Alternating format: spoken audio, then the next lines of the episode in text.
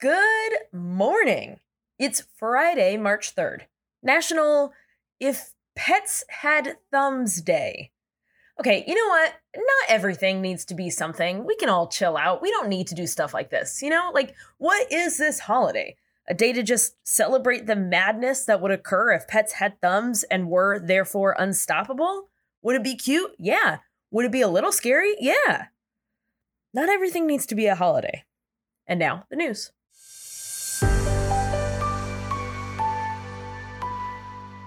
Let's start with a story that I'm going to call People elected you to do something good, not waste their time and tax dollars on things you're only doing for clicks and follows, you dinkuses.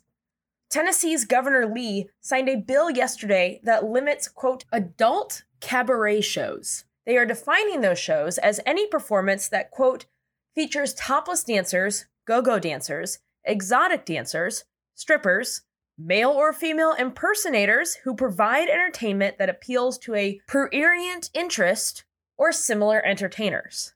The point is to ban drag. And the why behind the why is to make it seem like anything in the LGBT plus community is bad and therefore should be banned. This is a gateway bill. And the reason that we know that that's what they care about, not actually protecting kids, is this. Although it will not move forward, Last April, the state attempted to remove the age limit in marriage. And it was tucked away in a bill that would only allow straight people to get married. Also, in 2019, they removed about 128,000 kids from state insurance programs without telling the families. So, yeah, no, it's they're not out here to protect kids in the state. They're out here to criminalize the LGBT plus community. This is a gateway bill, like I said, and it is the first state in the country to do it, but I'm sure it won't be the last, unfortunately. Secretary of State Antony Blinken met with his Russian counterpart on Thursday and just called it like he sees it. The face to face meeting was both the first since Russia's invasion of Ukraine and also unexpected.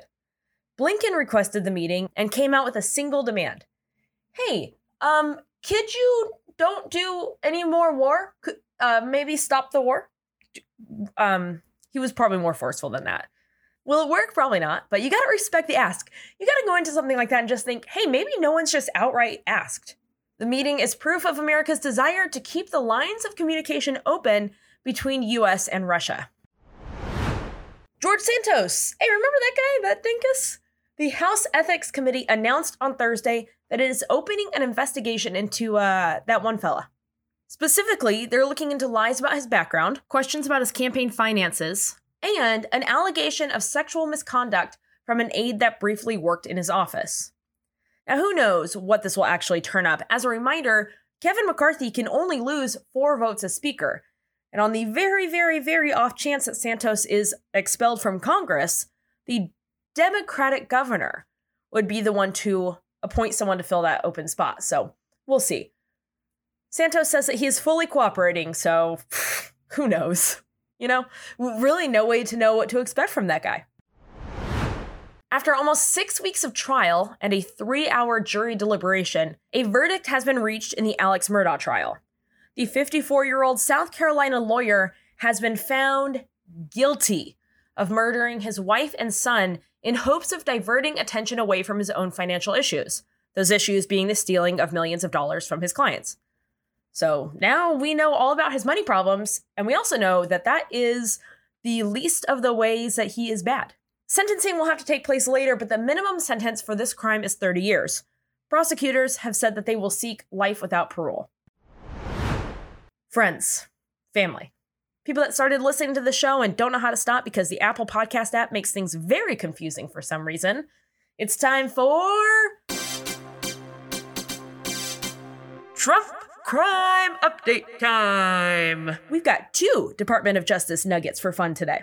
First off, the DOJ urged an appeals court to reject Trump's claims of, oh, but I wanna, aka presidential immunity in civil litigation around the insurrection. Turns out the president can't be immune from the consequences of his actions if the actions were a speech that incited violence. Specifically, they said this quote, no part of a president's official responsibilities includes the incitement of imminent private violence. And this is great. Now, it's great for a few reasons, and I'll explain the most imminent reason in a second. But stepping back and looking at the big picture, as I've said before, since we've only had 46 presidents and none of them, other than Trump, incited a violent insurrection because, oh, blah, blah, blah, but I want to be president forever. I had McDonald's so easily all the time. As Lin Manuel Miranda reminds us, every American experiment sets a precedent. This quote here that the Department of Justice said makes it easier for the next little fascist, insurrectionist Republican that pops up to have legal consequences if they try it again. And when they're doing things like trying to ban a whole political party, yeah, they're fascists and they're probably going to try this again. So that's the big picture. But what does it mean for right now? Well, the Department of Justice also decided yesterday that Trump can be held liable in court for his actions that led to the insurrection. Two Capitol Police officers, as well as 11 Democratic House members, are seeking to hold him accountable for the time that he told his followers to, quote, fight like hell, and then pointed them to the Capitol building, where he lied and said that he was going to march with them. And let me tell you something the statute that gave the DOJ their direction yesterday came from one that was written after the Civil War, which should really give his followers some pause about who they're like very super, super into. I, it won't, but it should. Anyway, let them sue Trump. Let this open the door to consequences for inciting an insurrection because he's a little baby who loses and let him not be the first one to have legal consequences. That's it. That's the news. I'm proud of. What do you want me to say here? It is national, but what if pets had thumbs day or whatever? You know, I, I don't know what to say. Oh, it's also International Irish Whiskey Day. I honestly just learned that. And you know what? I'm not going to re record the opening. But I will say that it is a much more interesting holiday, should you be so inclined. But still, more than if Ruth had a thumb and could like pour herself a little Irish whiskey and sip it with a pinky up. How cute would that be? But because you are even better than that imaginary moment that now I'm kind of sad can't ever happen for real, I'm proud of you.